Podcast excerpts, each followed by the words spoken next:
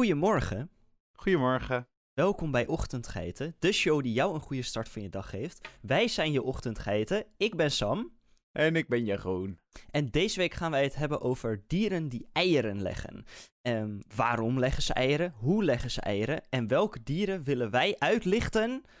Nou ja, onder andere het vogelbekdier. Maar dat hoor je zo meteen nog meer. Dit is onze vijftigste aflevering, wil ik wel nog even benoemen.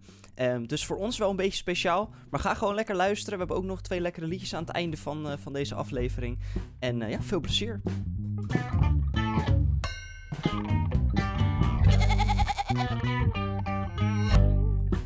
We hebben al een, uh, een, een, een aantal afleveringen gemaakt over dieren die speciale dingen doen.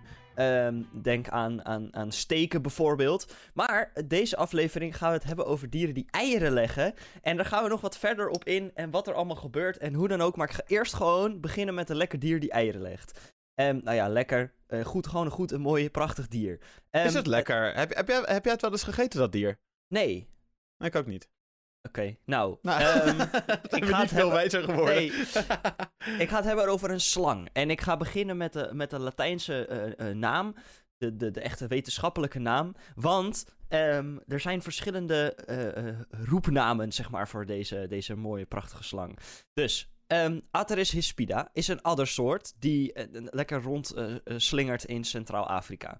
Um, hij staat bekend om zijn extreem gekielde rugschubben die hem een borstelig uiterlijk geven. En ik dacht, ik wil het over een slang hebben, want slangen leggen eieren. Maar deze uh, ja, ziet er gewoon uit als een draak, dus dat vond ik wel cool. Ik dacht, weet je, dit is echt uh, weer een, een bijna mythisch wezen. Dus deze, deze wil ik wel eventjes bij zijn bij zijn staart pakken en, uh, en, en voor jullie gezicht schuiven. Um, er zijn momenteel geen ondersoorten er- erkend van deze slang. Um, maar gangbare namen zijn onder andere... Ja, daar komt-ie. Ruwgeschubde bosadder, stekelige bosadder, harige bosadder, maar ook andere. En daar ga ik zo meteen nog wel wat op terugkomen. Weet je wat? Nee, ik ga ze gewoon allemaal nu vertellen. Um, Oké. Okay. Je hebt de, de, de ruwe struikadder ook nog. De stekelige struikadder. Um, maar ook uh, de, de, de Afrikaanse harige struikadder, harige adder. Allemaal verschillende namen. Uh, harig, uh, stekelig, uh, struik, bosadder, boomadder. Alles in die richting uh, mag bij dit beest. Um, maar hij ziet er in ieder geval heel erg gaaf uit. Er staat een, een, een, een fotootje in de show notes, mocht je niet weten hoe die eruit ziet. En dan kan je lekker meekijken. Um, nou, zoals alle andere adders is hij giftig. Um, niet onbelangrijk om te weten, mocht je tegen deze draakachtige slang uh, aanlopen. Um, de mannetjes van deze soort worden maximaal drieënzeventig centimeter lang. Dat is een lichaam van achtenvijftig centimeter en een staart van vijftien centimeter. Nou, weten we dat ook weer. Oh. Wel heel specifiek dat we dat zo weten. Vrouwtjes worden maximaal achtenvijftig centimeter lang. En de mannetjes zijn verrassend lang en slank in vergelijking met de vrouwtjes. Um, de kop heeft een korte snuit, uh, bij de mannetjes wat meer dan bij de vrouwtjes. Uh, de ogen zijn groot en omgeven door negen tot zestien, uh, negen tot zestien, zestien uh, uh, schubben die om het o- oog heen zitten. Um, de ogen worden gescheiden door uh, zeven tot negen schubben. En het neusgat is als een spleet en van het oog gescheiden door twee schubben. Um, dan heb je um, allemaal hele specifieke... Uh, uh, rijen. Wat ik wel gaaf vind is dat ze dit allemaal zo precies weten. Misschien omdat het zulke unieke sch- uh, uh, schubben zijn dat ze er zo erg naar kijken. Um, maar het lichaam is dus bedekt met langwerpige, zwaar gekielde uh, schubben. En dan krijg je... Ja, het is een borstelig, ruig uiterlijk. Um, rond de kop en de nek zijn ze het langst. En, en, en naar achteren, uh, uh, nemen naar achteren toe. Uh, midden op het lichaam staan de schubben in vijftien tot negentien rijen. Er zijn honderdnegenenveertig tot honderdzesenzestig schubben. Dus dat is ook best wel veel. Dat um, is redelijk wat inderdaad. Ja. Uh, waar komt hij nou voor? Nou, ik zei al net eventjes Centraal-Afrika, maar ook Centraal- en Oost-Afrika. Uh, uh, noordelijk en oostelijk uh, Congo. Um, zuidwestelijk Oeganda. Westelijk Kenia. Noordwestelijk Tanzania. Um, de opgegeven type locatie is Lutunguru Kivu. En dat is in Congo.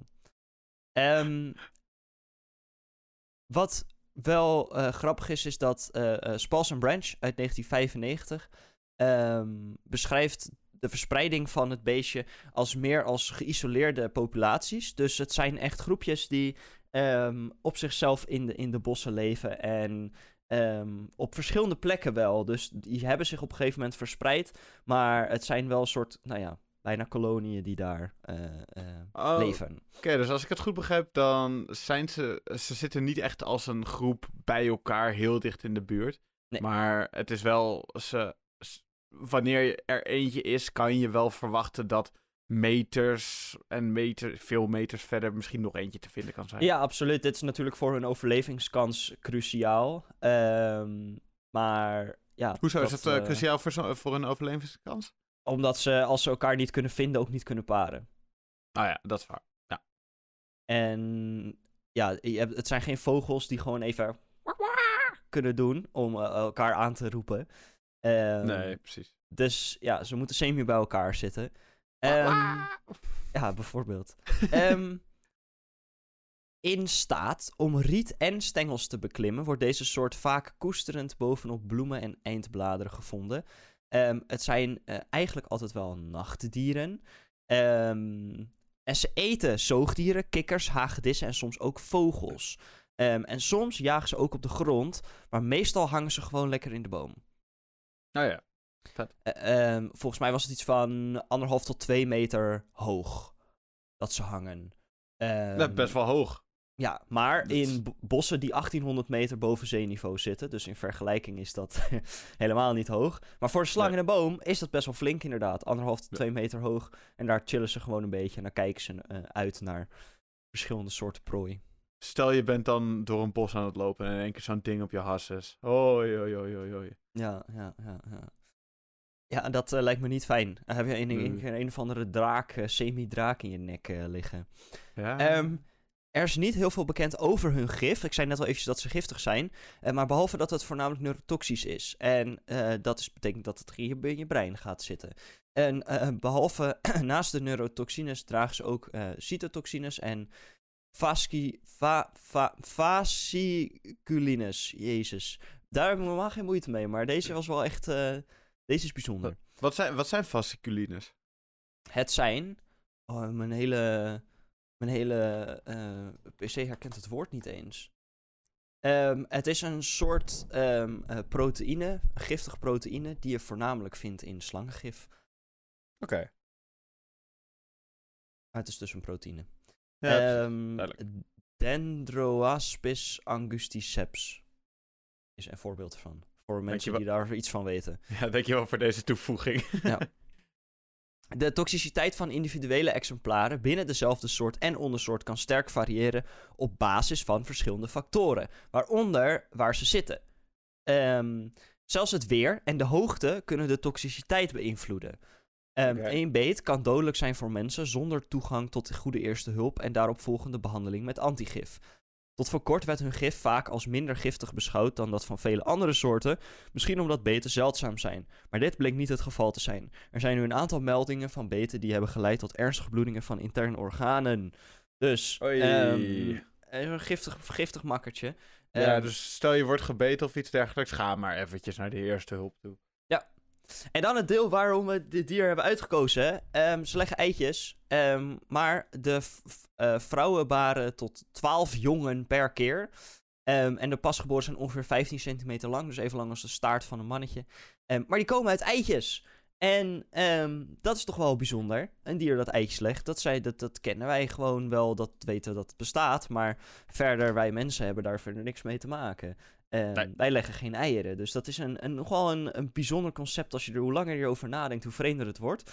En um, ja, hoe, hoe dat nou werkt, daar willen wij het eventjes over gaan hebben. Of uh, specifiek jij, Jeroen, want je hebt daar het een en ander over te melden. Ja. Ja, ik, ik ben even ga, uh, gaan kijken naar wat nou echt het nut van eieren leggen is. Um, ja, het is... Uh, wat, wat, wat wel logisch en duidelijk is, is dat eieren een handige manier zijn om nakomelingen te produceren, omdat ja, het alle voedingsstoffen kan bevatten voor de groei en de ontwikkeling van zo'n embryo.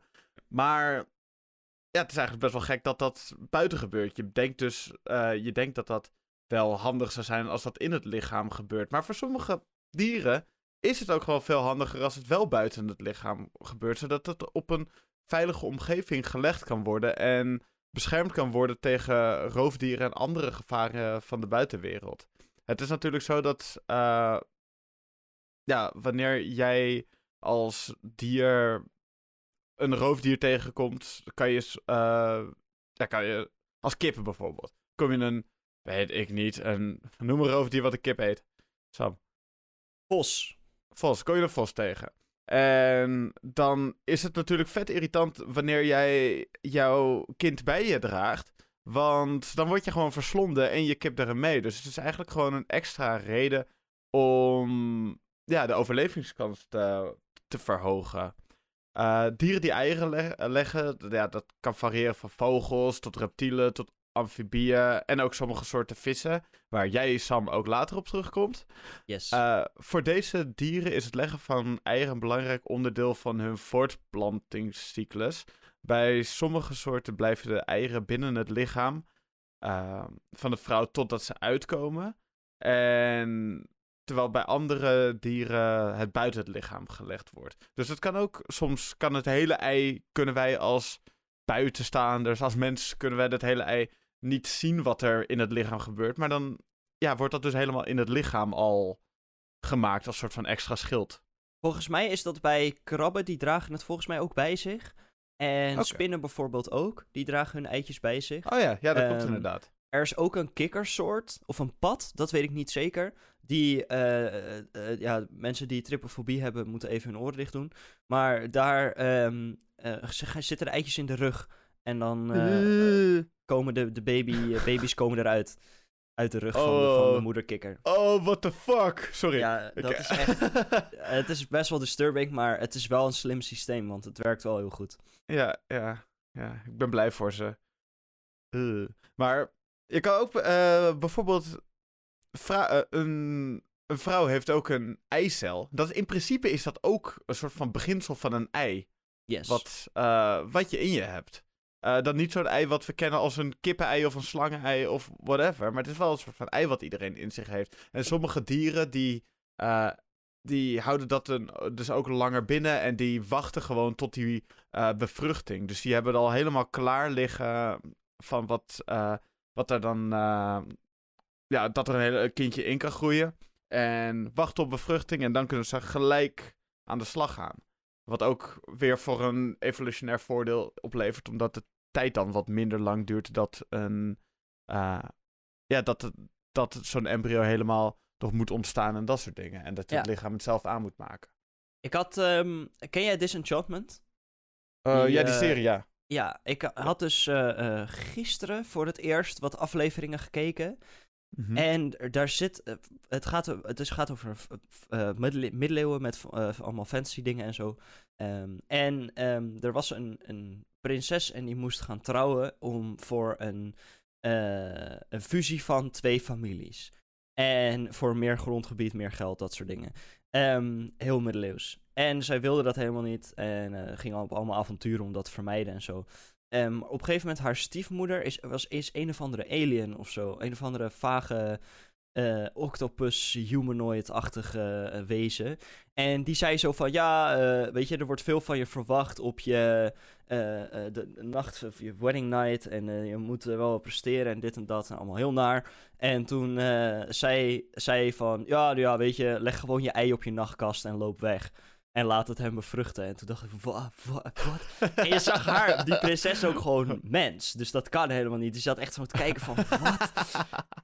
Dat was, dat was wel een goed moment. Dat was een goede... Goeie grap. Ja. Bro. Goed geitje. Oh, dat is wel een slimme grap is dat. Nou, mooi. Ja. Nice. Nee, maar dat is dus... Uh, het is allemaal inderdaad om op die manier... Uh, op een zo goed mogelijk... een functioneel mogelijke manier een, een, een kind te krijgen. En wat ik daarbij ook... ik doe nog steeds een beetje met, dat, met die anekdote van jou in mijn hoofd. Hij is echt maar goed. Hij is, hij is echt heel goed, inderdaad. Ik, ik, ik, ik weet dat die serie bestaat. Ik heb hem zelf nog niet gekeken. Is het een, uh, is het een radertje, aanradertje? Ja, ik heb dus gisteren een paar afleveringen gekeken. En de titel van de serie is perfect. Want het heet Disenchantment. En alles wat je zou verwachten van een sprookjesverhaal gebeurt. Alleen dan niet op een sprookjesachtige manier. Bijna op een anti-sprookjesachtige manier. Ja, precies. Dus, de... dus het Disenchantment. Inderdaad. Juist, de naam klopt heel erg. Um, nice. Uh, maar ja, ik zou, verder, ik zou verder echt totaal niet kunnen uitleggen wat er gebeurt. Want het is gewoon een verzameling van random dingen. En er zit wel een rode draad in het verhaal. Maar het is echt, het is zo... Je, je denkt gewoon echt constant van, wat gebeurt hier? Wat is hier? Wat? Wat? Je kan het niet voorspellen, maar dat maakt het ook wel leuk. De, dus, uh, wordt het aangeraden als serietip voor de week? Ja, zeker. zeker. Oké, okay, top. Wil ik het nog heel eventjes hebben over hoe een ei opgebouwd wordt in het lichaam. Want ja, hoe, hoe de fuck komt er nou in één keer zo'n ei uit?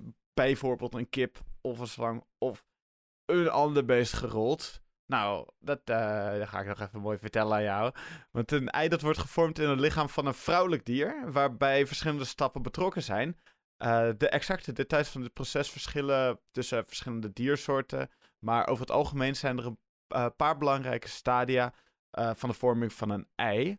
De eerste fase is de ontwikkeling van de eierstokken.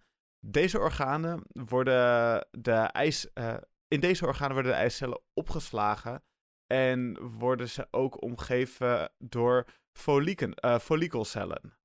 Uh, oestrogeen speelt hierbij een hele belangrijke rol.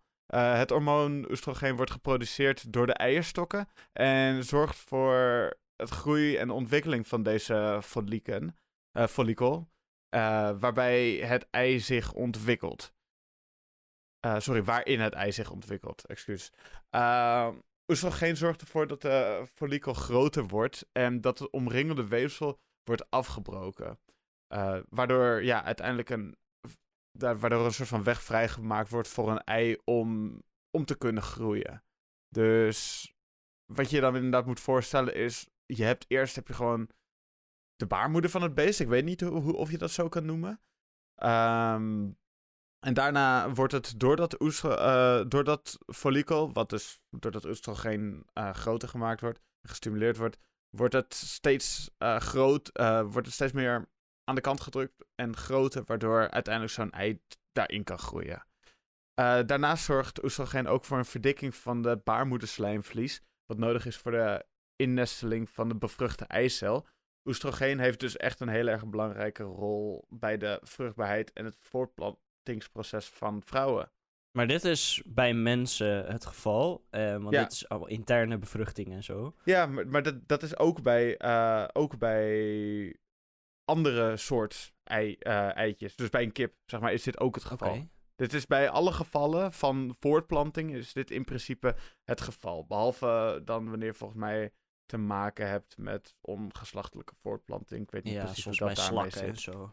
Ja, precies. Ik weet, ik weet niet precies hoe dat ermee zit. Um, maar als uh, de tijd rijp is, dan wordt een eicel vrijgegeven uit de eierstok en begint deze een reis door de eileider. Uh, deze wordt, uh, uh, tijdens deze reis worden dan vers, uh, verschillende lagen van een ei gevormd. De eerste laag is de corona ra- radiata. Uh, die bestaat uit cellen die zich aan de oppervlakte van het ei bevinden. Vervolgens Uh, wordt een laag van glycoproteïne afgezet, die bekend staan als de zona pellucida. Dat zei ik helemaal verkeerd. Zona pellucida. Lekker voor me. Of pellucida. Het is met een C. Dan weet je dat. Uh, deze laag beschermt het ei en is belangrijk voor de interactie tussen het ei en de spermacel. En dus het is, eerst wordt een ei gemaakt en daarna wordt het bevrucht. Het is heel raar, maar dat, dat werkt dus ook zo bij kippen. Als ik het goed heb. Ik zie jou heel erg aandachtig kijken naar, jou, uh, naar je laptop en ik weet dat ik, niet, uh, dat ik daar niet op moet letten wat jij allemaal doet, maar wat ben je aan het lezen, Sam? Over het ei. Ik ben aan het meele- praktisch aan het meelezen. Kijken ah, okay. uh, naar dingen over het ei, hoe het is opgebouwd en zo. Schematische afbeeldingen en zo. Ah, nice, nice, nice, nice, nice. Um, wanneer, de ei, uh, wanneer het ei de eileider nadert, wordt het bevrucht door een spermacel. De, uh, als de bevruchting plaatsvindt, dwingt de spermacel zich door de zona pellucida, zoals we nu allemaal weten, en fuseert het met de eicel. En het proces staat bekend als bevruchting en markeert uh, ja, het, het begin van de ontwikkeling van de embryo. Dat gebeurt dus Alle, uh, dat gebeurt dus allemaal in het lichaam, waarna het op een gegeven moment dus met embryo en al uh, eruit wordt ge- uh, gegooid. En ja, uiteindelijk zou, ja, wordt het dus ook wordt het afgebroken uit het lichaam en zou het daar verder kunnen groeien. Het is eigenlijk, is het uh, principe van het bevruchten en alles is inderdaad hetzelfde als de mens. Alleen, er komt letterlijk een hard beschermlaagje komt er omheen dus te liggen. En dat harde beschermlaagje dat zorgt ervoor dat in plaats van dat die bevruchting per se in het lichaam moet gebeuren, dat dat ook buiten het lichaam kan gebeuren. En de, bij, bij uh, uh, vissen dan bijvoorbeeld zijn het geen harde, uh, ja, geen harde schil die er omheen zit. Ja. Schaal inderdaad, dank je. Um, maar ja, het zit ook onder water, dus dat heeft ook een andere, uh, ja, andere manier van bescherming, denk ik. En dat zijn er ook heel veel meer, dus misschien heeft het daar ja. natuurlijk ook wel mee te maken. Ja, precies. Daar is het natuurlijk ook, um, dan is het misschien wel wat kwetsbaarder in het water, maar het is best wel... Het kost volgens mij wel veel energie en moeite om zo'n schaal te maken. Dus voor zo'n dier is dat vooral op zo'n zo'n grote schaal als een... Wow, nu gebruik ik het woord schaal in een andere context. Nou, op een grote schaal als uh, wat een vis allemaal ja. naar buiten werpt, is het denk ik gewoon niet te doen om daar dan een hard randje omheen te doen. Maar door de druk van het water zorgt dat er alsnog voor dat alles gewoon wel goed bij elkaar blijft. Nee, ze kunnen ook niet boven water, dan drogen ze uit. Nee, precies. precies. Dus uh, op die manier wordt een beetje bij elkaar gehouden. Bij kikkers geldt hetzelfde. Die eitjes kunnen letterlijk niet boven water uh, bestaan. Dan drogen ze ja. gewoon uit en dan gaan ze gewoon stuk. Ja, dat, uh, dat moet je niet hebben. Dat zou heel erg zonde zijn. Weet je wat ook zo zonde zou zijn? Nou. Uh, als, het, als we niet lekker kunnen eten, dus geen lekker receptje hebben. Uh, wil jij nog iets toevoegen aan het ei-verhaal of gaan we door naar het receptje? Um, nou, behalve dat eieren van heel veel verschillende dieren er heel anders uitzien. Ja. En dat er ook echt wel heel veel unieke vormen zijn. Um, de, van haaien bijvoorbeeld heb je ook echt hele vreemde, vreemde eieren. Um, maar dat, dat blijf ik grappig vinden. Dat we, als je denkt aan een ei, dan denk je in principe aan een kippenei. En die ja. vorm is, is waar, voor, zeker voor een heleboel vogels. Mm-hmm. Um, maar voor veel zeedieren en zo is het... compleet anders en ziet het er vaak best wel vreemd uit. Um, Eén is een beetje wielvormig en zo. Het, het, er eentje die ziet er een beetje uit als een soort uh, boor. Het is het, nou ja. uh, heel vreemd. Um, ja. Dat is eigenlijk nog het enige wat ik eraan wilde toevoegen, want ze hebben best wel, sommige hebben best wel hele unieke vormen. En ik vraag me ook af, eigenlijk hier heb ik dan geen antwoord op, maar ik vraag me nu af waarom um, heel veel vogeleieren zoveel felle kleuren hebben. Want in principe zou je denk willen dat het gecamoufleerd is. Ja. Um, en voor een heleboel van de kleuren zou je kunnen zeggen van... oh hé, hey, dat zie ik nog wel gecamoufleerd worden door verschillende onderdelen van de natuur. Maar er zijn er ook die echt fel blauw zijn bijvoorbeeld. En ik ja. vraag me af waarom dat is. Misschien omdat de beesten minder snugger zijn en niet precies meer weten waar ze de, hun eieren hebben gedaan. Dat, dus dat zou... ze op die manier zelf makkelijk terug zouden kunnen vinden. Die hypothese had ik ook. Ik zou ook niet, niet echt iets anders zo kunnen verzinnen. Misschien nee. dat het zo hoog ligt van vogels... dat er ook geen andere dieren bij kunnen komen... behalve andere vogels. Dat het ook niet uitmaakt wat voor kleur ze hebben... en dat het dan inderdaad beter is om een felle kleur te hebben. Nou ja, ja um, dat zou kunnen inderdaad, ja. Maar goed, dat is een hypothese. Ik heb verder geen idee. Ik wil um, nog één dingetje wel uh, toevoegen, maar dat gaat minder over eieren, maar dat gaat wel over vormen. Ik kwam namelijk uh, gisteren achter een leuk weetje doordat, een neef, uh, doordat mijn neef die vertelde. En dat is, dat is even volledig, uh, volledig, gaat even volledig ergens anders over, maar dat gaat dus wel over vormen. Namelijk, wombats zijn de enige dieren die, uh, die vierkante keutels hebben. Vierkante drollen hebben zij. Een wombat heeft vierkante... Oké. Okay. Ja. Bijzonder. Dat is zijn wel goede beesten trouwens.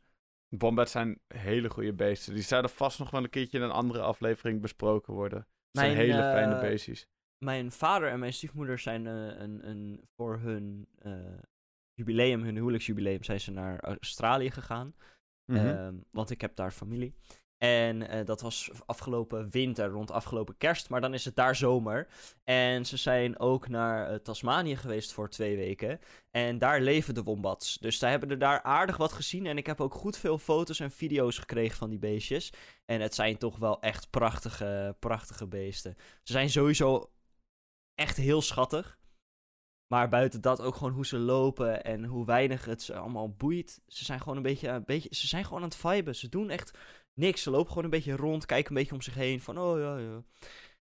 Prachtig. En het is een buideldier. Dat maakt ze ook automatisch uh, alweer beter. Um, ja, maar hey. Dat is, dat is cool. Um, inderdaad, wij hebben af en toe eten nodig. En ik dacht, laat ik een thematisch recept doen. Uiteraard. Maar met ei. We hebben al meerdere recepten met ei gehad. Wat ga ik nou doen? Nou had ik hier een beetje over. En deze tip heb ik van mijn moeder gekregen. Um, dus dankjewel, mam, hiervoor. Um, maar dit is echt een heerlijk recept. Um, en ik heb best wel een, een leuke variatie ervan gevonden. Want dit is best wel een, uh, nou ja, een, een breed recept. Je kan er heel veel in variëren. Um, maar ik heb een leuke variatie. En ik ga hem gewoon even vertellen. Wat heb je nodig? Sowieso Um, twee uitjes, um, vijf uh, Roma tomaten. Je hebt een zootje uh, uh, cherry tomaatjes nodig. En dan kan je verschillende soorten halen. Je kan bijvoorbeeld ook tasty tom tomaten halen. Nou, die ken je wel van de, van de supermarkt. Um, het lekkerste is als je allemaal verschillende soorten haalt. En dan vijf Roma tomaten, driehonderdtachtig tes, uh, gram tasty tom en tweehonderdvijftig gram cherry tomaatjes. Dan heb je perfecte hoeveelheid voor vier personen. Um, twee punt paprika's er ook nog lekker bij. Um, uh, vijftien gram verse platte peterselie, uh, een beetje komijnzaad, wat olijfolie en Aleppo-peper en vier eieren. Dan snij je je uitjes in dunne halve ringen, lekker makkelijk. Um, dan pak je, je je Roma en je trostomaten, die snij je allemaal in stuk van ongeveer twee centimeter. Je halveert je cherrytomaatjes. Um, dan halveer je je puntpaprika's in de lengte. Verwijder de steel, zaadlijsten en je snijdt je vruchtvlees in kleine reepjes. Um, dan snij je peterselie fijn um, en hou de fijn gehakte steeltjes apart. Belangrijk. Oké. Okay. Verhit een pan, een hapjespan is het makkelijkst, zonder olie of boter op hoog vuur en rooster je komijnzaad uh, voor één minuut. Um, dan zet je het vuur lager en voeg je de olie, Aleppo-peper en de ui toe. Dat fruitje voor vijf minuutjes. Dan voeg je de paprika en de fijn gehakte peterselie steeltjes toe. Bak je van vijf tot zeven minuutjes eventjes. Schep je gewoon de hele tijd lekker om. En dan voeg je verschillende soorten tomaten toe. Breng je het mengsel op smaak met peper en eventueel zout. En dan laat je het op laag vuur twintig minuutjes zachtjes koken zonder deksel. Kan het lekker zitten pruttelen. Um, dan maak je vier holtes in dit mengsel, in de pan. Okay. Um, met de achterkant van, een, van gewoon nog zo'n grote lepel. Um, en dan breek je in elke holte een ei. Uh, dan doe je een deksel op de pan en dan laat je de eitjes tien tot twaalf minuutjes garen. En uiteindelijk kan je nog wat uh, peper en, en de rest van de peterselie eroverheen gooien. En dan heb je heerlijk pan vol met eten. En dan kan je eigenlijk zo die pan op tafel zetten en dan kunnen mensen daar gewoon lekker uit zitten kanen. Dat is echt, dat, dat is top. Klink, dat klinkt echt helemaal top inderdaad. Ik, ik kan Och. er heel veel mee doen. Het mooie van zo'n, uh, van, van, het heet Shakshuka en het mooie hiervan is dat je heel veel in kan variëren. Als jij nog aubergine in de koelkast hebt liggen of in je, in je, in je, in je kast, kan je dat er ook gewoon doorheen gooien. Je kan van alles er doorheen doen. Gewoon groenten die je nog hebt liggen. Um, en dat is in principe um, een, een, een ode aan de tomaat, shakshuka. Want het is echt bij, bijna alleen maar tomaat. Maar je kan er dus ook heel veel andere dingen in doen als je dat lekker vindt. En hier zit puntpaprika in, maar wat ik zeg, je kan aubergine doen. Je kan echt van alles doen. Um, als zolang het eitje er maar in zit. Want dat is belangrijk. Ehm... Um, En dan uh, blijft het ook thematisch, in dit geval. Ja, ja, top. En kun, kunnen, de, me, uh, kunnen de mooie, gezellige luisteraars zoals jij, kan je die vinden in de show notes? Yes. Lekker dan. Um, en um, als laatste nog, je kan dit um, ook eventueel serveren met iets van een pita broodje of flatbread. Dat is er super lekker bij. Um, en lekker. Je kan het eventueel ook gewoon als ontbijt eten. Um, het is ook heel goed anti-katervoedsel. Dat kan ik me ook wel voorstellen. Er zit heel Lekker. veel vocht in en het eitje is goed voor je. Ja, dat is echt perfect katervoedsel eigenlijk. Je moet wel ja. redelijk wat doen van tevoren met het maken. Ja, ervan. Maar je kan het dus voor het grootste gedeelte kan je het al maken. Als je ja. het laatste deel met het ei nog, nog later wil doen, dan kan dat. Maar dat hele tomatenmengsel kan je al van tevoren maken. En dat kan ja, je dat maximaal waar. drie dagen van tevoren maken. Um, als je het gewoon in de koelkast bewaart. En, ja, dat is um, relaxed. Hoef je het alleen maar op te bakken. Precies, en je kan het ook gewoon maken en dan überhaupt koelen en dan de volgende dag als ontbijt eten. Dus je kan het maken een avondje voordat je uitgaat of wat je, wat je dan ook gaat doen. Oh, dat is echt een dikke zwaar gunst. Gaat tanken. Ja, en dan gooi je het oh. in de koelkast en dan kan je dit gewoon de volgende dag eten. Plus het is oh. vegetarisch, dus als je vegetarisch bent, is het ook heel goed. Ja, precies. Oh. Uh, ja, sorry voor mijn rare geluiden, maar het klinkt echt heel erg lekker. Het is super lekker. Uh, ik heb een van mijn huisgenoten heeft het een keertje gemaakt. Um, en dat was super lekker. Niet dit recept, maar wel een vergelijkbaar recept. Wat ik zeg, je kan het op allemaal verschillende soorten en manieren maken.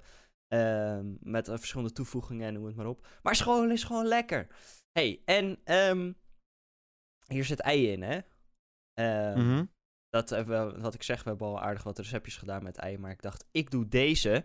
Maar wij eten eieren, maar niet alleen kippeneieren. Wij eten ook andere soort eieren. Um, nou. En wat wij ook wel eens eten is viseieren. En dan bijvoorbeeld wordt er kaviaar van gemaakt. Um, en nou heb ik een uh, diersoort waarvan de eitjes uh, omgetoverd worden tot kaviaar. Um, en dat is de steur. En uh, steuren, dat, dat zijn verschillende oh. soorten van. Um, ik wist niet eens dat, ik, ik wist niet eens dat, dat daar de kaviaar vandaan kwam. Ja, ja, waar anders dan de kaviaarplant? Nee, dat zijn eitjes. Dat zijn viseitjes. Um, de steuren vormen een familie van vijfentwintig vissoorten ongeveer. Sommige bronnen zeggen zevenentwintig, sommige zeggen dertig, sommige zeggen vijfentwintig. Um, maar dat komt omdat er gewoon nogal on, uh, uh, oneenigheid is over de uh, ondersoorten en dergelijke. Welk, of het nou wel of niet een extra ondersoort is. Dus uh, weet dat. Je kan verschillende cijfers tegenkomen. Goed, uh, er zijn uh, een zootje van die verschillende soorten. En die komen uit de orde steurachtigen. De naam wordt ook uh, gebruikt voor meer dan twintig steurensoorten. Dus als jij gewoon hebt, oh, dit is een steur, ja, dat is een steur. Maar het komt omdat ze allemaal redelijk op elkaar lijken. Uh, maar er zijn echt wel degelijk verschillen. En vooral um, in hun vinnen en hun kleuren. Um, de steuren vormen een van de oudste nog levende beenachtige vissenfamilies. Ook wel heel interessant. Um, ze komen voor um, in subtropische... Uh, uh, uh, uh, gematigde en subarctische rivieren, meren en kusten van Eurasie en Noord-Amerika. Uh, de steuren worden onderscheiden van andere visfamilies door hun langgerekte lijf, het ontbreken van schubben en hun soms opvallende grootte, waarbij de vissen twee tot drie komma vijf meter lang kunnen worden. Nou, ze kunnen een stuk langer worden, want er zijn zelfs gevallen bekend van vissen die wel zes meter lang worden. Maar zo. Ook nog een stuk langer, van ondersoorten, daar kom ik zo meteen nog op terug. Uh, maar steuren kunnen gigantisch worden. Um, er zit hier ook ergens een vijver uh, bij mij in de buurt waar een, een hele grote steur rondzwemt. Van, ik denk, een metertje of twee komma vijf à drie. Ja, dat is echt wel heel groot. Ja. Um, de meeste steuren zijn trekvissen, ook wel interessant, die hun voedsel vinden in de bodems van zoet of brak water en die bovenstrooms paaien. Uh, sommige soorten leven uitsluitend in zoet water, slechts weinige uh, wagen zich in open zee nabij de kust. Maar het zitten ze dus gewoon een beetje in de delta te chillen hun hele leven. En als ze gaan paaien, denken ze, nee man, ik ga, ik ga omhoog zwemmen. En dan gaan ze uh, uh, uh, bovenstrooms uh, uh, daar hun ijs leggen en, en, en noem het maar op. Maar... Um, dan gaan ze gewoon weer terug naar de delta of naar de kust. En dan uh, gaan ze daar weer door met hun leven.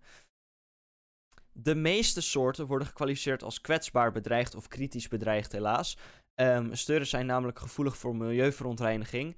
Um, enkele steursoorten worden ook gevangen voor hun kuit, waaruit kaviaar wordt gemaakt. Um, doordat juist de geslachtsrijpe vrouwtjes worden gevangen voordat ze uh, voor nageslacht hebben gezorgd, zijn die soorten erg kwetsbaar voor overbevissing.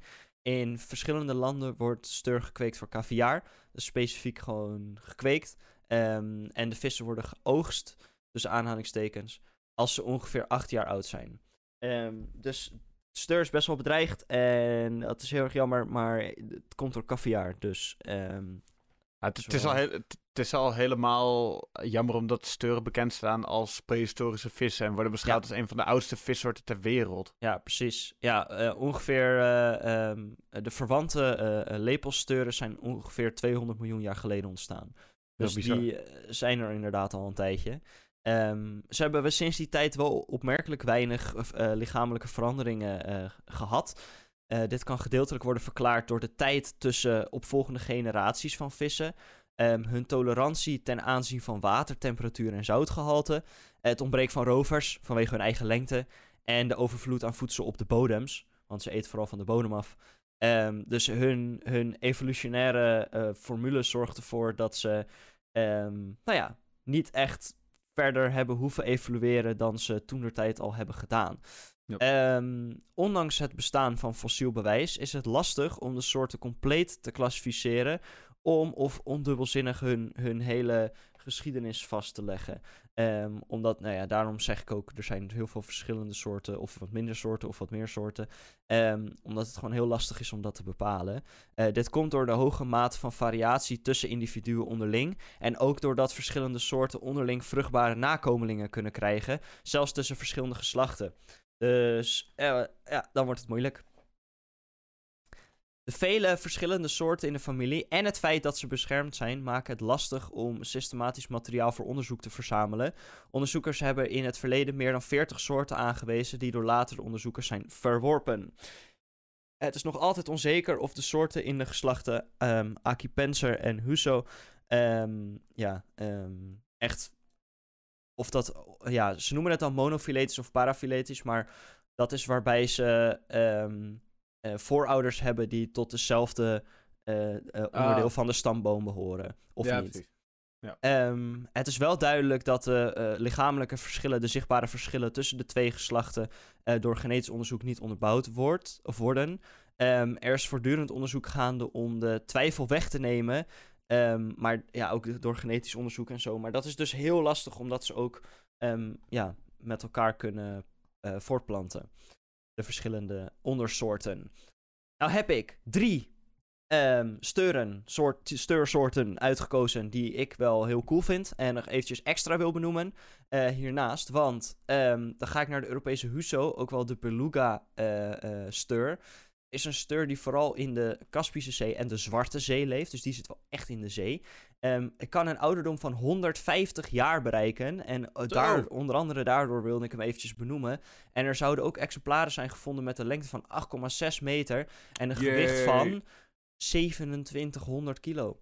De naam uh, Beluga komt net als bij de witte dolfijn van het Russische... Iets wat ik niet kan uitspreken. Uh, maar waarschijnlijk staat er iets wat Beluga is... Uh, dat een afgeleide is van Belaya, wat wit betekent. Um, ze hebben een, een witachtige kleur. Um, en deze eitjes van deze vis worden gebruikt voor de wereldberoemde Beluga caviar. Een zeer duur soort caviar. Um, maar deze kan dus echt wel heel groot worden. Um, en ook vooral omdat hij in de zee leeft, uh, is dat wel bijzonder. Maar dat is echt, bi- dat is echt bizar, want dat, dat is gewoon... Die acht komma zes uh, meter, dat is gewoon ongeveer net zo groot, net zo hoog en soms zelfs hoger dan sommige huizen. Ja. Dat is bizar. Ja, dat is heel groot. Nou, net als meervallen kunnen ze echt heel groot worden. Um, dan heb ik de diamantsteur, ook wel de Russische steur. Um, die wilde ik even benoemen omdat ik de kleur heel erg gaaf vind. Um, het zit al een klein beetje in de naam, maar... Um, hij heeft een, een beetje een... Uh, je weet dat licht door wateroppervlaktes heen een beetje vreemd reflecteert. Ja. Um, maar op deze vis al helemaal. Het wordt een beetje groenig. Um, echt een heel coole metaalachtige uh, reflectie uh, op de huid van het beestje. Um, en deze ja, worden dus niet zo heel erg lang. Normale maat is iets meer dan een meter. Um, maximaal iets meer dan twee meter. Um, maar vond de kleur wel heel erg gaaf. En... Ja, het, het, li- het lijkt ook een beetje of die uh, met uh, mozaïek belegd is of zo. Ja, dus... ja een beetje inderdaad, ja. Um, ja, de buik is wit, uh, maar ze, het zijn bodemvissen, dus dat maakt niet zo heel veel uit. Um, en de bovenzijde is ja, grijsachtig groen, dus een beetje uh, reflecterend. Um, wat wel grappig is, dat de diamantsteur een belangrijke commerciële vissoort is... Um, van de eieren wordt dus de, de, een, een, weer een ander soort caviar, de Ocetra caviar, gemaakt... Um, en samen met de caviar van dus de Beluga-steur die ik net noemde... en ook van de ster-steur... is het een van de drie bekendste soorten caviar. Um, ja, de steur die heeft een, een flink effect op de voedselindustrie. Um, en dan heb ik als laatste... Um, een, een, een, een beestje waarvan ik de naam ga uitspreken... Uh, de Acipenser dabryanus. En deze heb ik gedaan omdat dit is een... Uh, wordt ook wel een Chinese steur genoemd volgens mij... Um, die heeft echt een fantastische vorm. Kom ik er weer op, dit lijkt gewoon een soort mythisch wezen. Helaas uitgestorven in het wild, maar niet volledig uitgestorven. Ze leven nog in uh, gevangenschap. Um, sinds tweeduizend is het uh, beestje niet meer in het wild waargenomen. Maar er is dus wel nog een hele grote populatie in gevangenschap. Um, dat is dan wel weer een voordeel van dat die beestjes gekweekt worden voor hun kaviaar. Uh, niet voor de leefomstandigheden uh, van het beestje, daar kan ik niet over oordelen. Maar wel over dat uh, het nog kan blijven bestaan. Ja, zeker. Um, ja, precies. Uh, maar ja, vooral vanwege de, de, de vorm eigenlijk, hoe die eruit ziet. Erg gaaf. Uh, uh, ja, je zou bijna schubben zeggen, ook al hebben ze niet echt schubben. Maar hele mooie, uh, mooie vorm. En, ja. en een beetje rare rugvinnen ook. Het lijkt net een soort zaag. Um, ja, wel, uh, wel gaaf. Engelse naam trouwens, Debris Sturgeon. Um, ook wel Yangtze Sturgeon. Um, naar het verspreidingsgebied vernoemd. Um, er zit ook een exemplaar trouwens in, in, in Parijs. In het Museum van Nationale uh, Natuurgeschiedenis. Vet. Wel uh, interessant, ja. ja. Mooi beestje. Cool. Um, en dat waren even de drie die ik nog wilde benoemen. Uh, maar je ziet wel eens, en dan moet je echt heel goed je best doen, maar als je ergens in een, bij een meer bent of een sloot of wat dan ook, en het is relatief helder water, dan zie je zo'n hele grote vorm, schaduwachtige vorm over de bodem heen gaan, heel langzaam. En dat is dan een stur. Sommige mensen hebben hem ook, als ze hele grote vijvers hebben in hun tuin, hebben ze een stur op de bodem om de bodem schoon te houden. Ja, ja, ja, het kan inderdaad heel goed werken om die bodem schoon te houden. Daar uh, eten ze lekker van. Ja, nou, dat was even de vis waar ik het over wilde hebben. Mooi beestje. Um, en dan ga ik naar, gaan we naar een ander mooi dier. Um, nou ja, mooi is misschien niet een goed woord. Uniek is wel een heel goed woord, denk ik. Zeker uniek. Um, en ja, het feit dat dit beest nog eieren legt, maakt het eigenlijk alleen nog maar unieker. Um, ja, ja het, is, het, is, het is een mooi beestje. Het is... is de... Is het een vogel? Is het een vliegtuig? Nee, het is een vogelbekdier waar ik het over ga hebben. Het is een... Uh, ja, een zeer interessant beestje. Voor heel veel mensen uh, komen ze er heel vroeg in hun leven al in aanraking mee vanwege Perry het vogelbekdier van Phineas en Ferb. Dat is toch wel een beetje een held van mij. Uh, ja, dat, dat is toch een beetje een jeugdheld. Een mooi vogelbekdier. Agent P met zijn... Oh, nou, dat was een beetje te hoog. Prr, nou ja.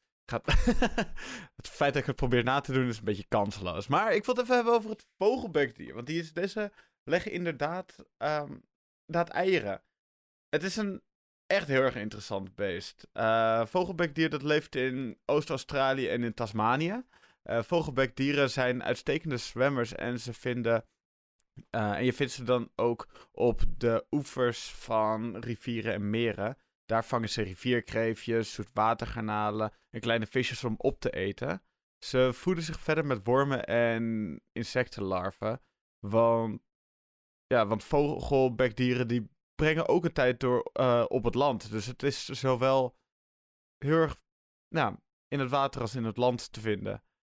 Uh, ze, uh, ze slapen ook bijvoorbeeld in een hol en dat graven, graven ze dan weer met behulp van hele, uh, hele grote klauwen. En ja, dat is dus wel bizar. Het is een waterdier, maar ook een landdier en ook een ondergronddier. Het heeft echt van alles en nog wat. En dat is nog niet het gekste. Het heeft namelijk een, een bek, een snavel. Het is het enige dier, het enige... Uh, is het een amfibie of is het een... Ja, voor mij is het een amfibie. Is het een amfibie? Um, even kijken I hoor. Su- I summon your het knowledge. Is een zo- het is een zoogdier. Een zoogdier, nog heftiger. Het enige zoogdier met een snavel. En... Legt ja, ook d- eieren, is ook niet heel erg... Nee, dat is ook niet heel erg... Nee, precies. Ik bedoel, leg jij wel eens eieren? Nee, ik ook niet. Dus dan, ja... Het is gewoon, het is gewoon gek. Ze zijn... Uh, vogelbekdieren zijn klein, maar ze kunnen heel veel eten. En ze brengen ook een hele lange tijd onder water uh, door per dag om te, uh, te jagen op voedsel. En ze zijn ook echt de vleeseters, dus ze willen, ze willen prooien. En om hun prooien te vangen gebruiken ze niet hun ogen of hun oren, maar die bek die ze dus hebben. Die grote snavel die ze hebben. Uh, want deze bag die is bedekt met duizenden kleine sensorische, uh, elektrische sensoren, waarmee ze schaaldieren, wormpjes, uh, insectenlarven, et cetera kunnen opsporen om ze dan uiteindelijk op te eten. Het is gewoon dus... een soort radarachtige uh, ding. Ja, precies. Dus dat naast vet. Dat het ook nog een snavel is, is het ook een radar. Echt bizar. Uh, daarnaast, hun bek dient ook als een voorraadkast. Ze bewaren onder water hun maaltijden in en gaan dan naar de oppervlakte om deze rustig op te kunnen knabbelen. Ja hoor, net als hamsters. Waarom is dit een mix van alle dieren? Ik snap het, er echt het, helemaal het niks is, van. Het is echt insane. Wat ook uh, wel, even, even tussendoor, um, nog terugkomend op het feit dat het een zoogdier is. Mm-hmm. Um, het feit dat zij dus eieren leggen, zorgt ervoor dat mensen denken dat er verwant is tussen zoogdieren en reptielen. Um... Nou ja, zij, zij hebben gewoon een beetje een vreemde afslag in evolutie genomen, waardoor het kenmerken van beide heeft. Ja, en daardoor denken mensen dus in de wetenschap dat er vroeger meer uh, verwanten waren. Dat is best wel een goeie inderdaad. Um, die, uh, die voorraadkast die ze dus voor op hun, uh, voorbij, onder hun neus hebben zitten, die... Uh, Daar bewaren ze het dus in en dat doen ze er met behulp van hun tong en een soort van hoornachtige platen die ze in hun mond hebben. En die hoornachtige platen die gebruiken ze dan weer als een soort van, soort van tanden. Het zijn geen tanden, het, maar ze gebruiken het wel als tanden. Ja. Maar dat, dus, dus, dat was g- gekkigheid nummer één met het dier. Maar het heeft ook een staart. En... Als, uh, dat, dat is ook wel leuk met die staart, want als het winter is, dan is het voor de vogelbekdieren moeilijker om eten te vinden.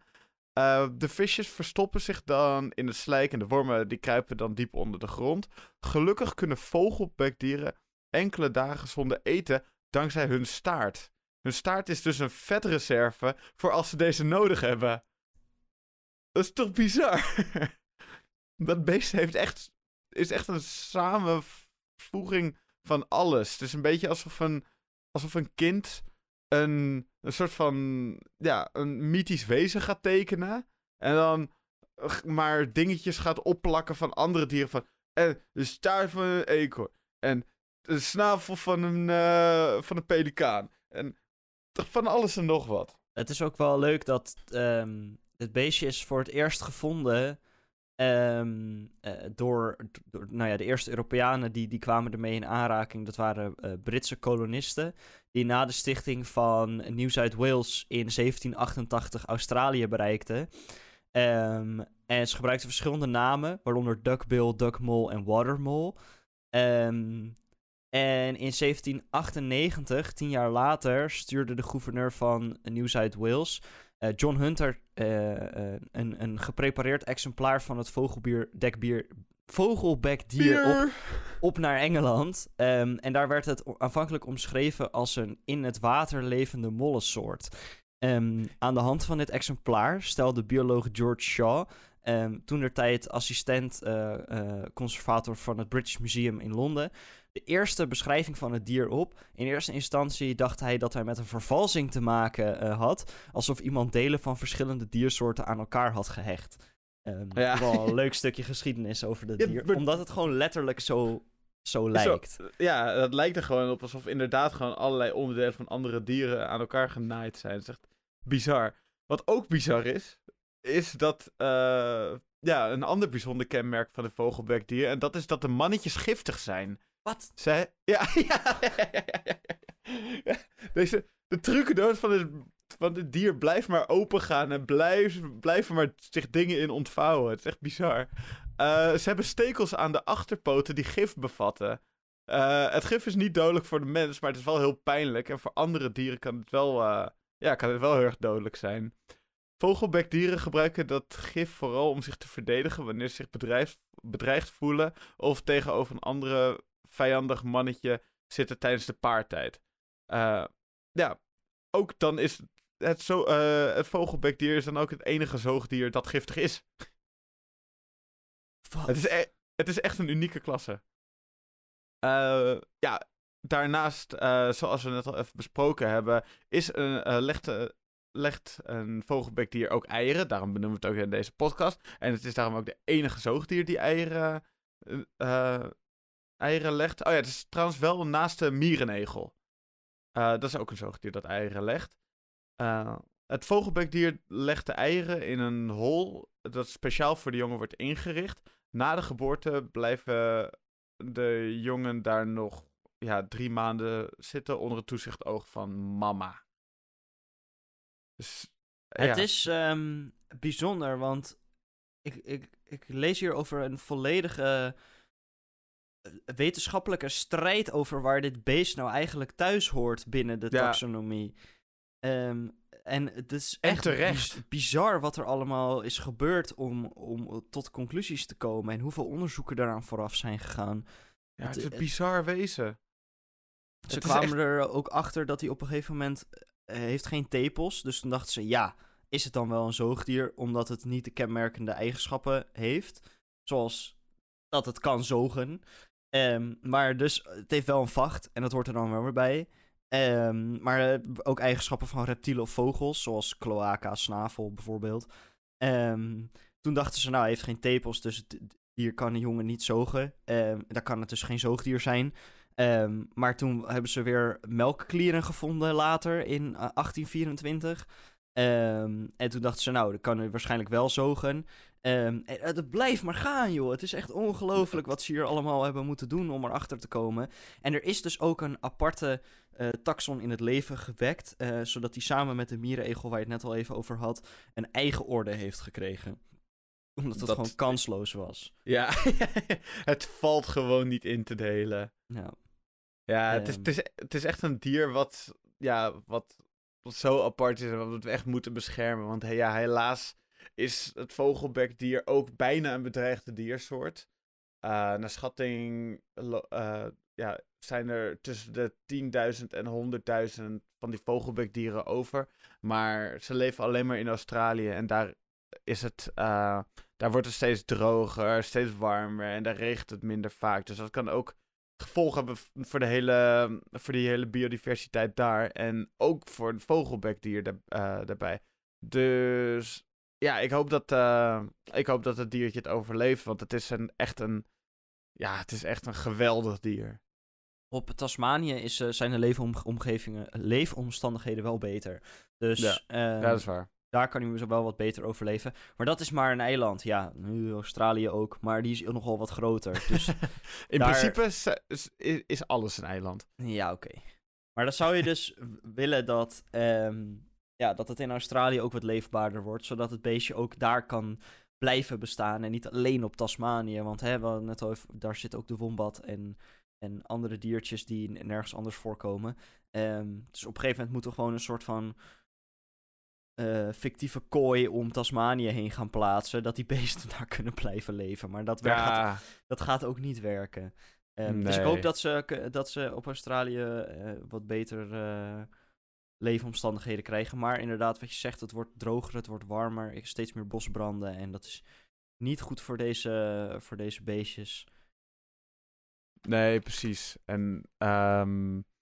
even nog snel te kijken naar hoe groot precies zo'n vogelbekdier... Oh ja, de, uh, een lengte van zo'n vogelbekdier, dat is vijftig centimeter. Dus dat is inderdaad niet zo heel erg groot, maar wel groot genoeg dat je, het, dat je hem goed kan zien. Dus ben je toevallig een keer in Oost-Australië of in Tasmanië, kijk uit naar het beest. Want ja, het is, ik denk dat dit toch wel even een partijtje geweldig zou zijn om het in het... Uh, om het in het wild te kunnen zien met je ogen. Ja, inderdaad. Het laatste wat ik er nog aan wil toevoegen is dat de aboriginals um, het vogelbekdier ook onder verschillende namen kennen.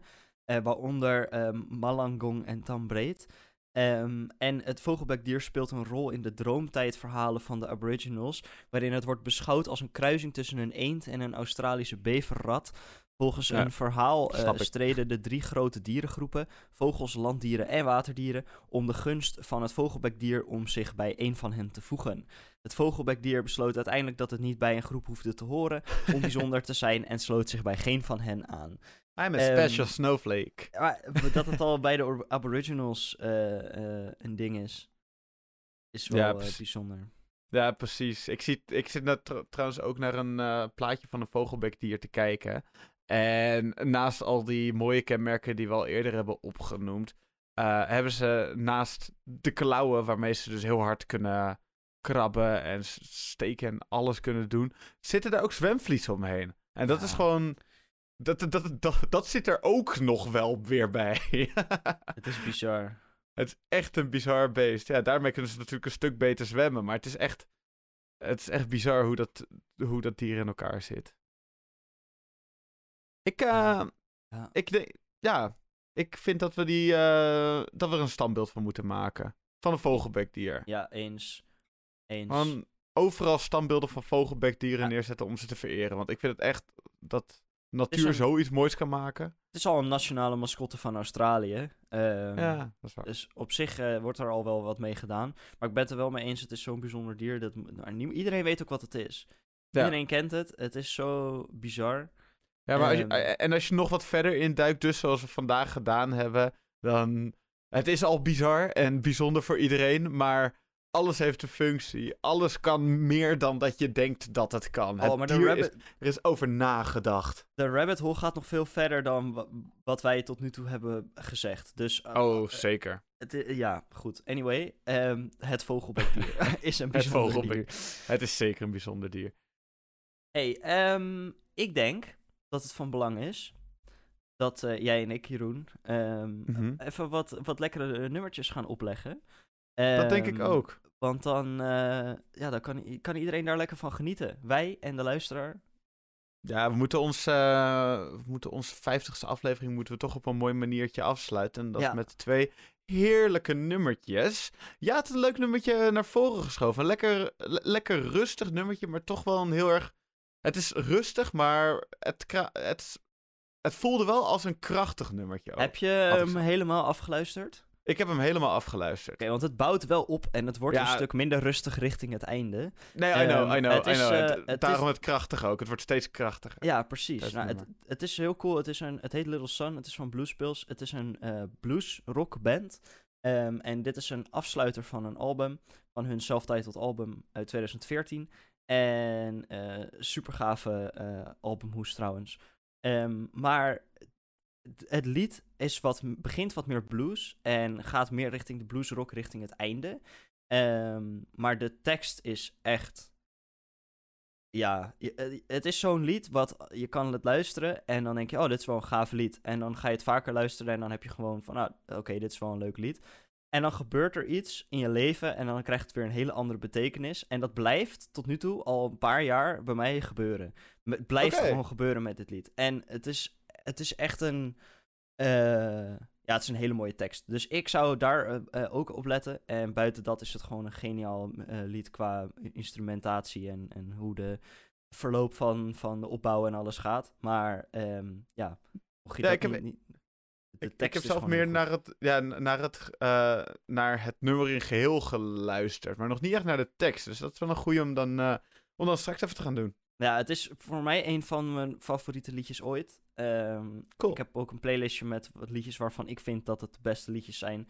En uh, deze staat er zeker in. Met iets van dertig andere. Dus dat is niet zo heel veel als je kijkt naar nee. hoeveel muziek ik, uh, ja, ja, ja. ik uh, consumeer. Um, maar ja, het is een... Uh, Echt een hele gave uh, band. En ik wil ze ook nog zeker wel een keertje live zien. Ja, ik, nou, als ze een keertje naar Nederland komen, dan, is het al, uh, dan uh, gaan we kieken. Absoluut. Lekker. En jij hebt ook een lekker liedje. Een, uh, een, een, een lied wat bepaalde groeven aanraakt, om het maar even zo te zeggen. Um, ja. Uh, ja. Ja, diep, diepe groeven en heerlijke groeven. Die groove van het liedje is echt heerlijk. Ik heb het over Carambola Jelly van Lexol Dance Machine. En die naam, die laat je al een beetje zien welke kant op gaat. Het is, een dan, het is echt een dansmachine. Het is echt een nummer waar een heerlijke vibe achter zit. Het, het is... Uh, elke, elke keer hoor je weer een beetje andere dingetjes er doorheen gaan. Het is super gelaagd. Uh, maar de groove die erin zit, die, die is zo krachtig dat... dat met elke laag die erbij komt en elke laag die er ook soms weer afgaat, dat, ja, het blijft allemaal zo lekker doorgaan. De zang vind ik echt geweldig ervan. Het is een hele voor mij niet heel erg bekende stijl van zang. Ik vind, hem te, het is, ik vind het een unieke zanger. En ja, gewoon een aanradertje om te gaan luisteren. Ik, uh, ja, ik word er gelukkig van. Nice. Ik word er blij van. Nou, twee liedjes waar je vrolijk van kan worden. Um, en uh, ja, die voor iedereen misschien een andere betekenis hebben. Ga lekker luisteren, geniet ervan. Het is weer lekker weer, dus dat is ook echt wel top. Af en toe wat regen, ja. maar uh, dat hoort er ook een beetje bij. Help tegen de pollen. Um, luister deze nummers, luister dat ook samen met uh, alle andere nummers die we de afgelopen dagen, uh, afgelopen dagen, afgelopen weken hebben gegeven. Dat kun je allemaal vinden in de show notes. Dan kun je lekker naar onze Spotify-afspeellijst genaamd De Grote Aanbeveling gaan. En daar kan je lekker zien wat we allemaal uh, de afgelopen weken naar jullie toe hebben gegooid. En ja. Kun je lekker gaan luisteren. De Grote Aanbeveling wordt steeds groter. Uh, dus hou hem in de gaten, want elke week komen er twee lekkere liedjes bij. En uh, kan je ervan genieten. Lekker. Nou, veel plezier met wat je dan ook moet doen. Succes als je uh, belangrijke dingen te staan hebt. Misschien een, een sollicitatiegesprek, misschien... Uh, uh, nou ja, een verjaardag waar, waar je uh, heel veel zin in hebt. Geen idee wat je dan ook gaat doen. Veel plezier, succes en uh, geniet van alles. Ook de kleine dingen. Lekker man. Later.